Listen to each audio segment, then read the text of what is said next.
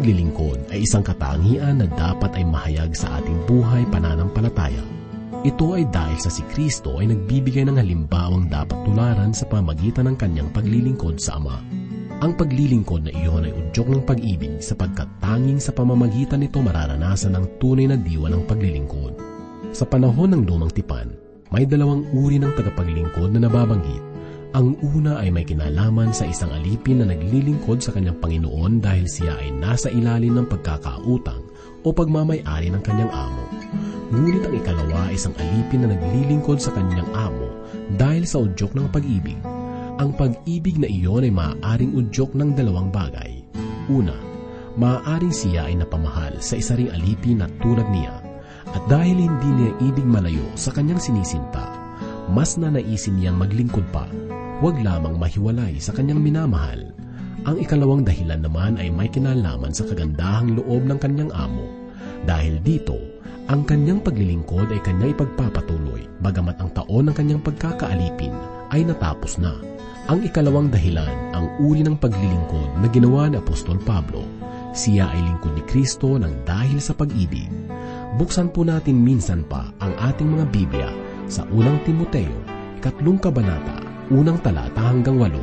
At minsan pa iyahatid sa atin ni Pastor Rufino de la Peret ang mensahe ng Diyos dito lamang po sa ating programang Ang Paglalakbay.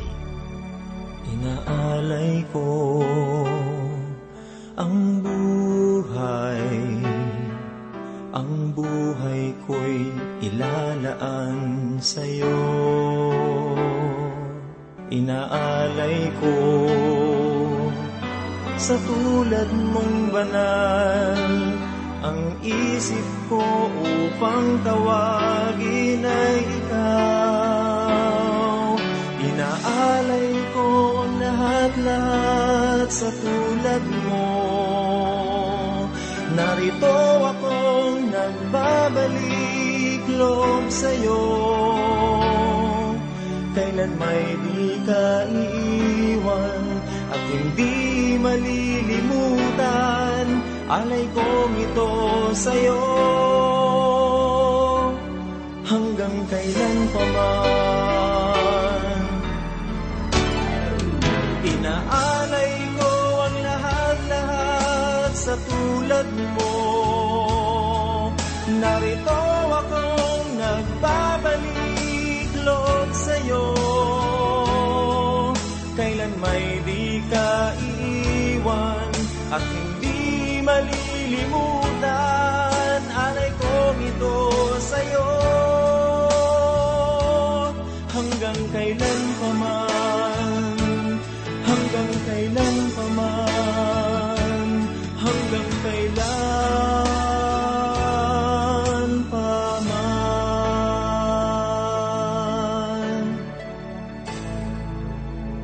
pong sumasa inyo sa oras na ito ang inyong kaibigan at pastor sa Himpapawid, Rufino de la Peret. Malinaw na ating nakita sa nakaraan nating pag-aaral ang mga panuntunan sa pagsamba ng mga mananampalataya. Binigyan ni Pablo ng mga panuntunan ang mga kalalakihan sa kanilang pananalangin at gayon din ang mga kababaihan. Tayong lahat ay kailangang sumamba sa Panginoon, subalit merong tamang pamamaraan ng pagsamba. At sangayon sa ating pinag-aralan, ito ay ang tamang kaugnayan sa Panginoon. Para sa mga kalalakihan, sinabi ni Apostol Pablo na kung itataas nila ang kanilang mga kamay, ay kailangang banal, malinis at karapat dapat. Sapagkat hindi lahat ng nagtataas ng kanilang mga kamay ay nakalulugod sa Diyos. Marami ngayon ang mga sumasamba sa Diyos at nagtatas ng kanilang mga kamay. Ikinakaway nila ang kanilang mga kamay, subalit hindi naman kapuri-puri ang kanilang buhay at kalugod-lugod sa Diyos. Pawang kapaimbabawan lamang ang kanilang ipinapakita ng pagsamba sa Panginoon. Binigyang diin ito ni Apostol Pablo upang malayo sa tukso ang mga kalalakihan sa kanilang pananambahan. Binigyan din ng panuntunan ng mga kababaihan sa kanilang pagsamba at pananalangin, na kung sila ay sasamba sa Panginoon, Kailangan nilang maging kagalang-galang ang kanilang anyo at kalooban. Hindi naman sinabi ni Pablo na magmukhang katawa-tawa ang mga babaeng sasamba sa Panginoon. Bagkus ay maging maayos ang kanilang anyo at pananamit, higit sa lahat ang kanilang relasyon sa Diyos. Subalit nais ko na muli nating bigyan ng pansin ang kahalagahan ng kultura at mga pangyayari sa panahon ni Pablo upang mas maunawaan natin ng higit ang mga sinabi ni Apostol Pablo sa kanyang unang liham. Sa napakaraming pagkakataon ay iugnay natin ang mga talatang ito sa ating buhay. Marahil tayo ay nagtataas ng ating mga kamay sa pagpupuri at pagsamba, ngunit hindi naman karapat dapat sapagkat ito ay marumi at puno ng kasamaan. Kung minsan tayo ay tumatayo sa harapan ng kapulungan, na may kahalayan sa ating mga isipan. Mga kaibigan, binigyan tayo ni Apostol Pablo ng mga panuntunan na kailangang maging tama ang ating kaugnayan at tayo ay maging kalugod-lugod at karapat dapat sa Panginoong Diyos upang maging kalugod-lugod ang ating mga pananambahan at pagpupuri sa Kanya. Ngayon ay babalikan natin ang iba pang mga paalaala ni Apostol Pablo kay Timoteo Basahin po natin sa sandaling ito sa ikatlong kabanata sa unang talata ng unang liham ni Pablo kay Timoteo na ganito po ang kanyang sinabi. Totoo ang kasabihang ito, ang nagnanais na maging tagapangasiwa sa iglesia ay naghahangad ng mabuting gawa. Ano ang ibig sabihin ng kanyang sinabi? Yung sinabi niyang totoo ang kasabihang ito. Ang ibig pong sabihin ng katagang ito ay napatunayan na makatotohanan ang kasabihang ito sa pagdaraan ng panahon. At ito ay may kinalaman sa buhay ng mga naghahangad na mamuno at tagapaglingkod sa mga simbahan. Sinabi rin ni Apostol Pablo, ang nagnanais na mamuno sa iglesia. Ito ay merong kinalaman sa pagnanais ng isang tao na maging tagapamuno. Ako'y naniniwala na kung merong mabuting katangian at kakayanan ng isang tao na nais mamuno ay nararapat lamang siyang maghangad ng pamumuno. Kailangan siyang magkaroon ng pagkakataon upang magamit ang kanyang mga kaalaman at kakayanan na ipinagkaloob sa kaniya ng Diyos. Subalit, kung hindi naman siya pinangungunahan ng banal na Espiritu ng Diyos, at wala namang kakayanan o katangian upang mamuno, malalagay lamang sa kabiguan at panganib ang mga gawain. Ipinakikita rin sa talatang ito na hindi lamang iisa ang namumuno, subalit merong pang iba. Merong iba't ibang pananaw at pagkakaunawa ang salitang pinuno.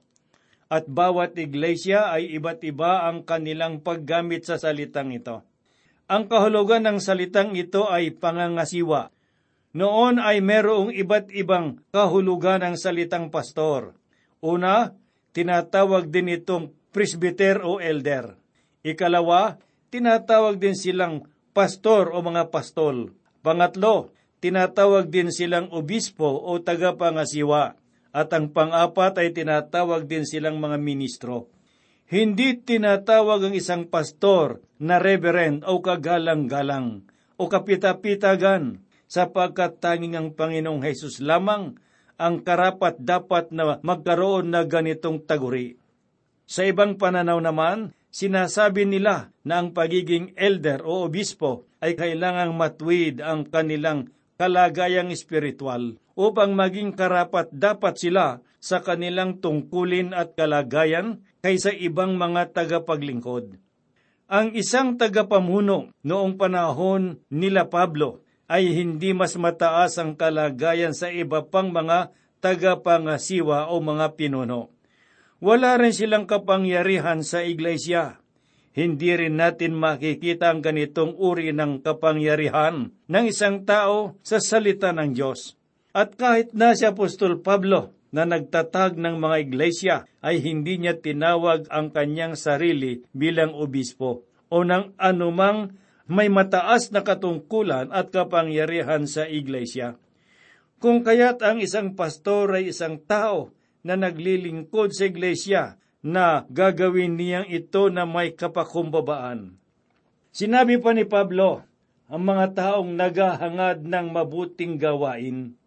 Humahanap siya ng mabuting gawain upang makapaglingkod sa Diyos.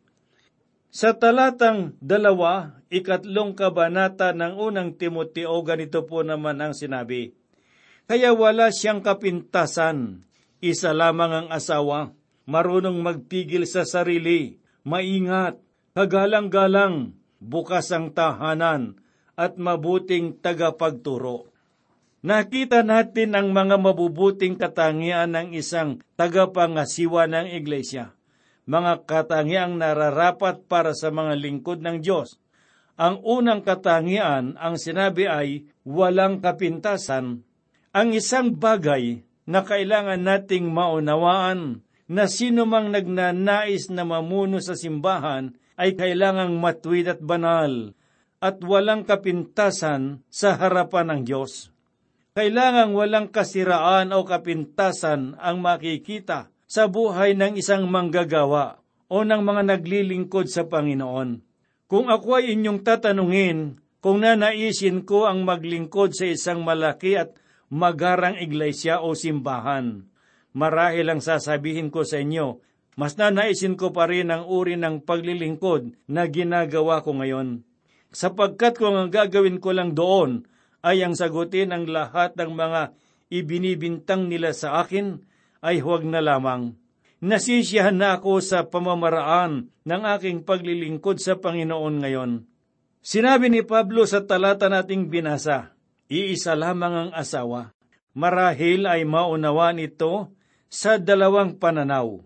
Una, kailangang may asawa ang lingkod ng Diyos. Sa aking palagay, ay ito ang nasa isipan ni Pablo.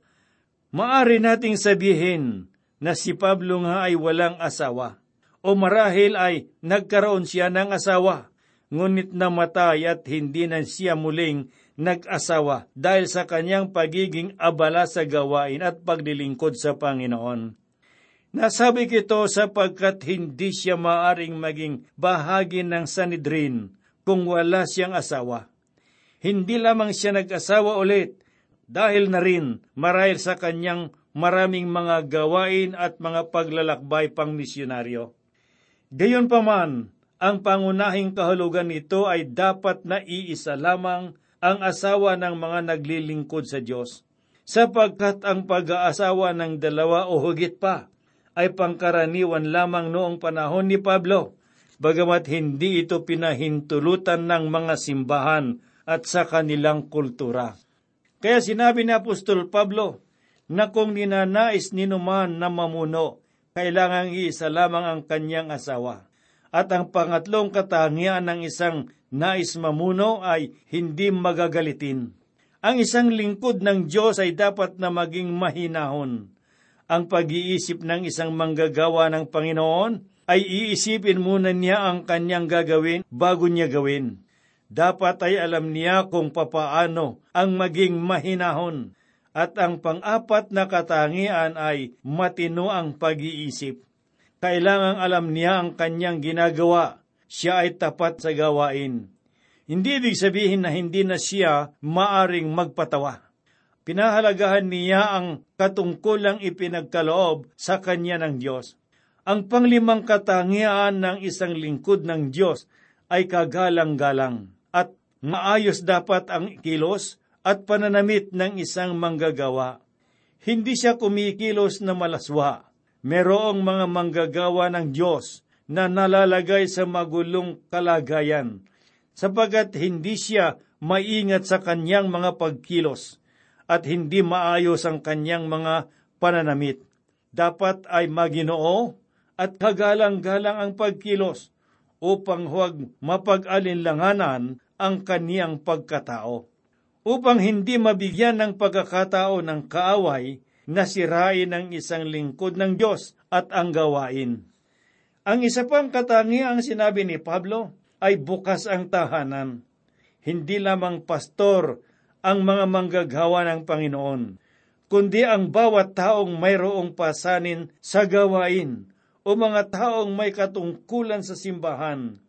Sila ang mga kaanib ng iglesia na inaanyayahan ng pamilya ng pastor at mga kapatiran sa kanilang tahanan. Napakasarap makapasok sa tahanan ng mga taong bukas ang pinto para sa mga manggagawa ng Diyos. Marami na akong napasok na tahanan ng mga mananampalataya. Hindi lamang mga masasarap na pagkain ang nakikita, kundi ang kabutihang kalooban na kanilang mga tinataglay. Ang mahalagang katangian ng mga lingkod ng Diyos ay mabuting tagapagturo. Ito ang kailangan nating bigyan ng pansin, sapagkat sa aking palagay ay hindi dapat maging tagapangasiwa ang isang taong hindi sapat ang kaalaman sa mga salita ng Diyos. Minsan ay iniisip kong kailangang magkaroon tayo ng pagsusulit sa mga manggagawa sa loob ng ating mga iglesia tungkol sa kanilang pagkakakilala sa Diyos at kung ano ang kanilang sinasampalatayanan. Hindi ko pa nagagawa ang ganitong bagay, subalit ako'y naniniwala na kailangan nating gawin ito. Dapat ay alam nila kung ano ang kanilang pinaniniwalaan at kung sino ang kanilang sinasampalatayanan, upang sa gayon ay maituturo din nila sa iba ang mga bagay na ito, at makikita rin sa kanilang buhay kung ano ang kanilang mga itinuturo. Pakinggan naman po natin ngayon ang sinabi ni Apostol Pablo sa ikatlong talata ng ikatlong kabanata sa kanyang liham kay Timoteo na ganito po ang kanyang sinabi.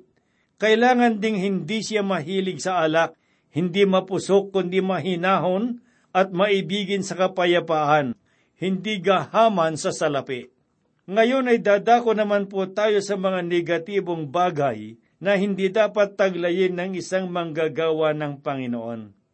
Una, hindi mahilig sa alak hindi niya binibigyan ng pansin ng pag-inom o ang tumikim man lamang ng kahit na kaunting alak na nakalalasing.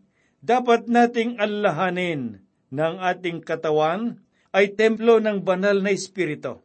Hindi natin dapat dungisan ng kasamaan ng templo ng Diyos. At ang pangalawa ay hindi mapusok. Hindi siya palaaway o basagulero. Ang pangatlong katangian ay hindi gahaman sa salapi hindi sakim o mapag-imbot.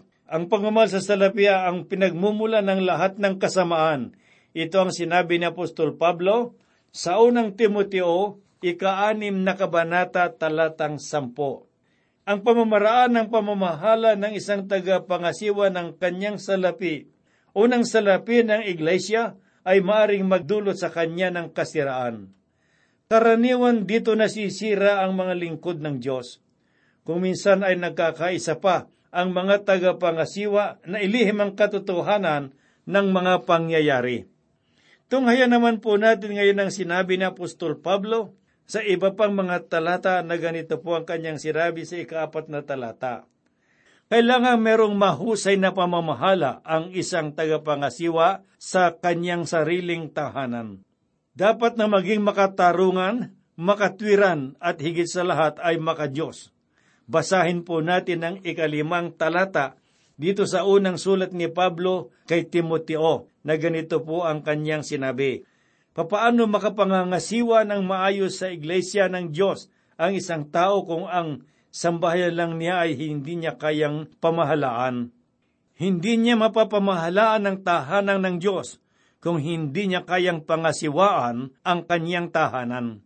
Sa ikaanim na talatay ganito po ang kanyang sinabi, Kailangan siya'y matagal ng mananampalataya, kung hindi, baka siya'y maging palalo at tuloy mahatulan gaya ng Diablo. Ang kailangan ay matagal na siya sa pananampalataya at nagkaroon na ng sapat na panahon ng pagsasanay at pag-aaral sa mga pamantasan tungkol sa Biblia. Ito ang mga bagay na kailangan nating makita sa buhay ng mga nagnanais na maglingkod sa Panginoon. Nagkaroon ako ng mga karanasan na maglingkod sa mga tao na ang nais ay palaging nasa unahan at nagtuturo ng mga doktrina, subalit hindi pa naman sila handa sapagkat bata pa sila sa pananampalataya at hindi pa sapat ang kanilang mga kaalaman kung kaya't nagkakaroon ng mga suliranin Nagpatuloy si Apostol Pablo sa mga paalaala kay Timoteo. Sinabi niya, kung hindi, baka siya'y maging palalo at tuloy mahatulan gaya ng Diablo. Ang pagiging palalo ang pangkaraniwang kahinaan ng mga lingkod ng Diyos. At ito ang malimit na ginagamit ng Diablo sa mga tagapangasiwa ng iglesia at ng mga pastor. Kaya pinapaalala ni Apostol Pablo kay Timoteo tungkol sa mga bagay na ito.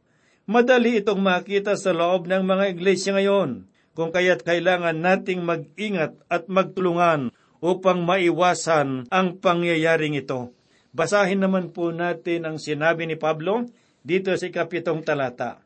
Kailangan ding siya'y iginagalang ng mga taong hindi kaanib sa iglesia at nang hindi siya mapulaan at hindi mahulog sa bitag ng Diablo. Kung hindi maayos ang kanyang pamumuhay, ay hindi siya igagalang ng mga hindi mananampalataya at hindi siya karapat dapat na maging tagapangasiwa sa gawain ng Panginoon. Ang ikawalong talata ganito po naman ang sinasabi, kailangan namang ang mga maging tagapaglingkod sa iglesia ay marangal, tapat mangusap, hindi sugapa sa alak at hindi sakim. Ang pagkakagamit ng salitang tagapangasiwa kung minsan ay ginagamit din sa mga pastor o ministro. Si Pablo at si Apolos ay tinawag din sa ganitong pamamaraan. Tinawag din sa ganitong taguri ang Panginoong Heso Kristo na mababasa natin sa Ebanghelyo sang ayon kay Mateo, talatang 28, kabanatang 20. Gayon din naman ang makikita natin sa Aklat ng Roma, Kabanatang 13, talatang 4, na nagpapatungkol naman sa mga pinuno ng pamahalaan ng Roma at sa Aklat ng Ikalawang Korinto, Kabanatang 11, talatang 15. Tinawag naman dito na ministro ang mga tagasunod ni Satanas. Kung kaya ang salitang ito ay pangkalahatang katawagan, kailangang puspos ng espiritu ang isang tagapangasiwa, bagamat na sa pisikal na bahagi ang kanyang katungkulan. Nagkakaroon tayo ngayon ng mga suliranin kung ang pamamaraan ng ating pagpili sa mga tagapangasiwa ay sa pisikal na katangian at anyo sa halip na espiritual. Iniisip natin na dahil sa matagumpay ang isang tao ay magiging mabuting tagapangasiwa Napakarami ang pinili sa ganitong pamamaraan. Sinusubukan kong bigyan ng pansin sa klat na ito na ang iglesia ay isang gawain na kailangang mahayag o makita ng mga tao. Dapat tayong maging huwaran sa pamamaraan ng Panginoon. Subalit sa maraming dahilan ay tayo ang sumusunod sa makasanlibotang pamamaraan. Tayo ang dapat na huwaran ng pagiging espiritual. Isa pa sa mga katangian ng mga naglilingkod sa Diyos ay marangal. Walang kasiraan ang kanyang pagkatao. At ang susunod na katangian ay tapat mangusap. Tapat at tunay ang kanyang mga sinasabi. Kailangang merong kabuluhan ang kanyang mga pananalita. Mapanganib kung walang paninindigan ang sinasabi ng isang tagapangasiwa. Hindi sugapa sa alak, ito ay mahalagang katangian ng mga tagapamuno ng simbahan. Ang alak ay ginagamit na gamot sa panahon ni Pablo. Pinagbilinan din ni Pablo si Timoteo na kaunting alak lamang ang kanyang gamitin para sa kanyang sakit sa sikmura. At sa ating panahon, hindi na natin kailangan pang uminom ng alak bilang gamot para sa ating mga karamdaman sapagkat meron ng halong alkohol ang mga gamot na ating ginagamit ngayon. Ito ang malaking suliranin ngayon sa mga iglesia. Sa aklat ng kawikaan, kabanatang 20 unang talata ay ganito po ang sinasabi, Ang alak ay manunuya, ang matapang na inumin ay manggugulo, at sinumang naliligaw nito ay hindi matalino. Hindi sakim ang mga lingkod ng Diyos. Walang pagnanasa sa salapi, kailangang mataas ang kanyang katapatan at karangalan at pinangangalagaan niya ang pananalapi ng iglesia. Nakikita ko sa aking mga karanasan na ang mga tao na nag-iingat ng salapi ng iglesia ay nangangahulugan ng pagiging mabuting katiwala. Nakita natin at nasaksihan kung ano-ano ang mga katangian ng mga tagapangasiwa ng iglesia. Tayo ay mga lingkod ng Diyos at kailangan nating pangalagaan ang ating dangal bilang mga tagapangasiwa at mga lingkod ng Diyos. Ipaubaya natin sa Panginoon ang lahat. Siya ang manguna sa ating mga buhay upang tayo ay mga magiging karapat-dapat, halugod-lugod, kagalang-galang, kapitapitagan na mga lingkod ng Panginoon.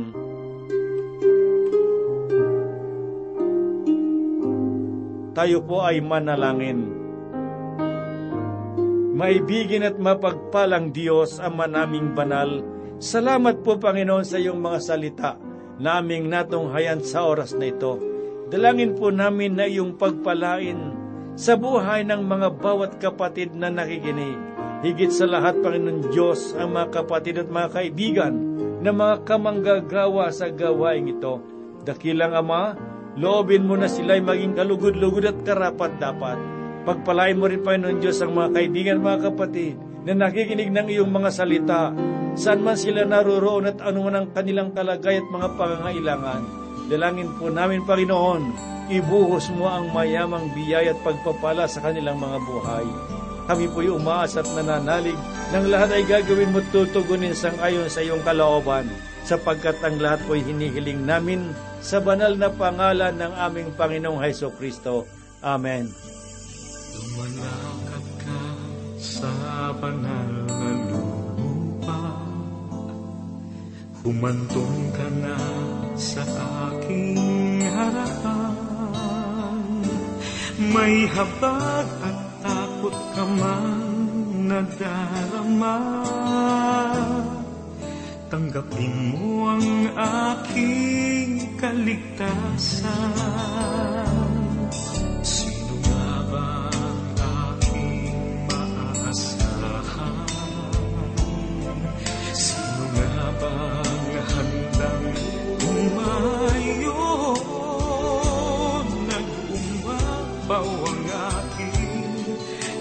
kaligayahan Nang sabihin mong ako'y